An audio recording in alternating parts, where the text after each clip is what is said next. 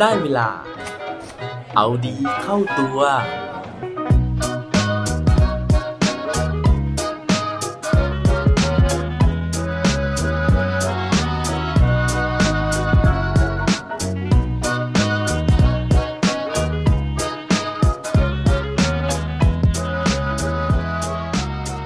วันนี้คุณได้กินข้าวเหนียวมะม่วงกันบ้างหรือยังครับ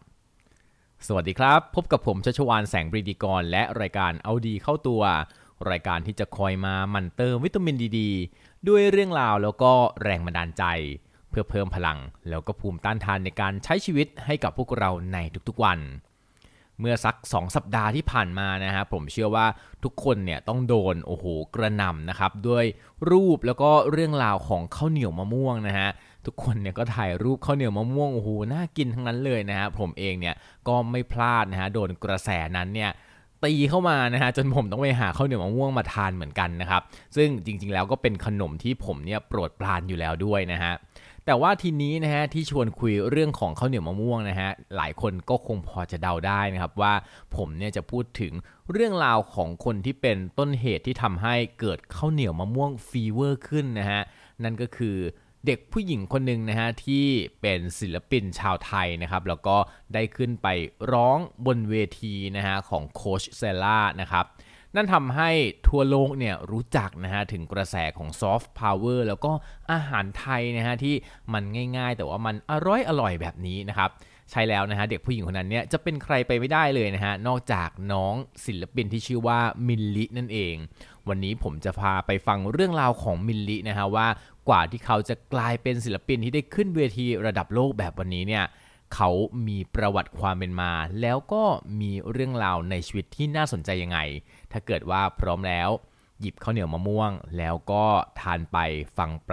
พร้อมกันได้เลยครับ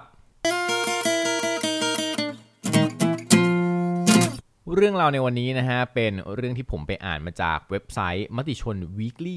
com นะครับในเว็บไซต์นะฮะได้เล่าถึงประวัติของมิลลินะครับว่าชื่อจริงของมิลลิเนี่ยชื่อว่าดันุภาคณาทีรกุลนะฮะแล้วก็ชื่อเล่นจริง ๆ ของเด็กคนนี้นะฮะมีชื่อว่ามินนี่นะครับแต่ว่า ปลี่ยนชื่อเป็นมิลลิโดยการที่เจ้าตัวเนี่ยบอกว่ามันมาจากคำสอนของพ่อนะฮะที่แนะนำให้ลูกสาวทำตัวเหมือนน้ำก็คืออยู่ในภาชนะอะไรแบบไหนก็ได้นะครับซึ่งเมื่อเอาแนวคิดดังกล่าวนะฮะมาประกอบกับชื่อเล่นจริง ๆ ของเธอที่มีชื่อว่ามินนี่นะฮะเธอก็เลยตัดสินใจที่จะตั้งชื่อตัวเองว่ามิลลิซึ่งย่อมาจากมิลลิลิตรนะฮะซึ่งเป็นหน่วยวัดของน้ำที่อยู่ในภาชนะนั่นเอง อันนี้ ก็เซอร์ไพรส์ผมเหมือนกันนะ เพราะตอนแรกผมเนี่ยนึกว่าชื่อของเธอมาจากคำว่ามิลลิเมตรนะฮะ ซึ่งแปลว่าตัวเล็กๆ อะไรอย่างเงี้ยนะครับ แต่ว่าอ่าวันนี้ได้รู้ความจริงแล้วนะฮะว่าชื่อเธอเนี่ยมาจากคำว่ามิลลิลิตรนั่นเองนะครับแต่ว่าเธอบอกว่าคำว่ามิลลิลิตรเนี่ยมันยาวไปนะฮะมันไม่เท่ก็เลยตัดสั้นเหลือแค่คำว่ามิลลิทีนี้เขาบอกนะฮะว่าก่อนที่น้องมิลลิเนี่ยจะประสบความสำเร็จในรายการ The Rapper Season 2 นะฮะ เธอเนี่ยชอบการแรปชอบการร้องเพลงมาตั้งแต่เด็กๆแล้วนะฮะ นั่นเพราะว่าศิลปินในดวงใจของเธอเนี่ยคือNicki Minaj นะฮะ แล้วก็ Cardi B นะครับ เพราะฉะนั้นเนี่ยเธอก็เลยเริ่มแต่งเพลงนะฮะ เริ่มแรปเนี่ยตั้งแต่สมัยเรียนม .2 แล้วนะครับแต่ว่าก่อนที่เธอจะมาปรากฏตัวในรายการ The Rapper Season 2นะครับ ก่อนหน้านั้นเนี่ยมิลลิเป็นเด็กที่ชอบการประกวดอยู่แล้วนะฮะ เพราะฉะนั้นเนี่ยเธอก็เลย เข้าร่วมการแข่งขัน หรือว่าการทำกิจกรรมมากมายเลยนะฮะตั้งแต่สมัยประถมแล้ว ไม่ว่าจะเป็นการประกวดเล่านิทานนะครับประกวดการใช้ภาษาไทย ประกวดการเล่าเรื่องภาษาอังกฤษนะฮะรวมถึงการเล่นละครเวทีภาษาอังกฤษด้วยนะครับ โอ้โห ไม่แปลกใจเลยนะฮะที่เด็กคนนี้เนี่ยเป็นคนที่มีความสามารถมากมายนะฮะแล้วก็สามารถที่จะ เรียกว่าแสดงบนเวทีเนี่ยได้อย่างดีนั่นเพราะว่าประสบการณ์ในอดีตเนี่ยมันหล่อหลอมเธอให้มีความสามารถหรือว่ามีทักษะเหล่านี้นะครับแต่ว่าถึงแม้ว่าเธอจะประกวดมามากมายนะฮะเธอบอกว่าในวงการบันเทิงเองนะฮะเธอก็ประสบความสำเร็จมาหลายต่อหลายครั้งนะฮะเพราะว่า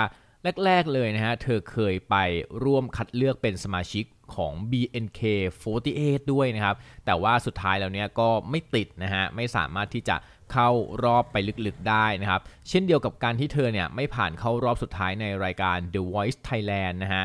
แล้วก็ยังตกรอบนะฮะในเวทีการประกวดนางงามรุ่นยาวอย่าง Miss Teen Thailand ด้วยนะครับ ซึ่งมินลิเขาเคยให้สัมภาษณ์ไว้นะฮะบอกว่าจริงๆแล้วเนี่ย เขานะฮะถือเคล็ดว่าความผิดหวังไม่ใช่ความผิดพลาดนะครับ แล้วก็การที่ไม่ประสบความสำเร็จในการประกวดต่างๆเนี่ยมันทำให้ตัวของเธอได้เรียนรู้นะครับว่ายังมีคนอื่นๆที่เก่งกว่าเรานะฮะตัวเราไม่ได้เก่งที่สุดในโลก แล้วก็นั่นเนี่ยมันจะทำให้เราต้องพัฒนาตนเองอยู่ตลอดเวลา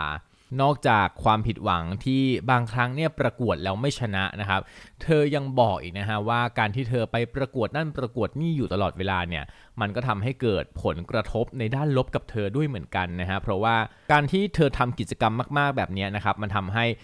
เธอมีภาพลักษณ์ของการที่เป็นคนกล้าแสดงออกมากเกินไปนะฮะนั่นทำให้เพื่อนๆของเธอเนี่ย แอนตี้นะฮะก็คือว่าไม่ทานข้าวด้วยนะครับ ไม่คุยด้วยนะฮะหรือว่าไม่ทำงานกลุ่มด้วยนะครับ นั่นทำให้เธอต้องกินข้าวคนเดียว แล้วก็บางครั้งเนี่ยเธอรู้สึกเหงามากนะฮะแต่ว่าสุดท้ายแล้วเนี่ยเหมือนเธอก็ได้ปรับความเข้าใจกับเพื่อนนะฮะแล้วก็ได้เคลียร์กันจนสุดท้าย เธอก็สามารถที่จะใช้ชีวิตร่วมกับเพื่อนๆได้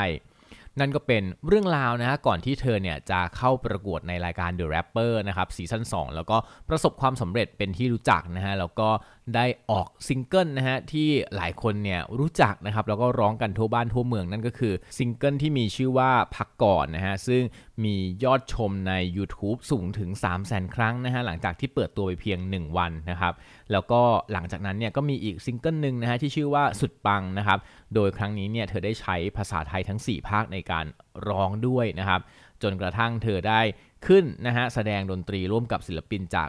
88 Uprising นะครับที่เทศกาลดนตรีแล้วก็ศิลปะ Coachella Valley นะครับที่ประเทศสหรัฐอเมริกานะฮะนั่นทำให้เธอเป็นที่รู้จักนะครับ เมืองไทยเป็นที่รู้จักแล้วก็ข้าวเหนียวมะม่วงเป็นที่รู้จักเหมือนกันนะฮะ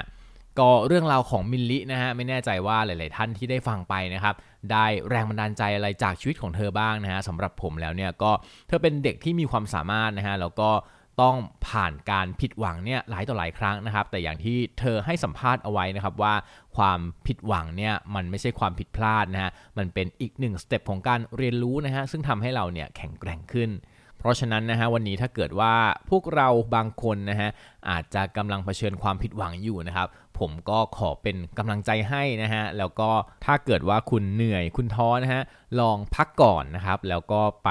ทานข้าวเหนียวมะม่วงนะฮะผมเชื่อว่าเราจะได้พลังงานนะครับแล้วก็ความสุขเพื่อที่จะมีพลังในการที่จะใช้ชีวิตกันต่อไปดีไหมครับ และปิดท้ายวันนี้ด้วยโค้ดดีโค้ดโดน เขาบอกไว้ว่า when you feel like quitting think about why you started ถ้าเกิดว่าคุณกำลังอยากที่จะออกหรือว่าเลิกนะฮะ ให้นึกถึงครั้งแรกว่าทำไมคุณถึงเริ่มครับ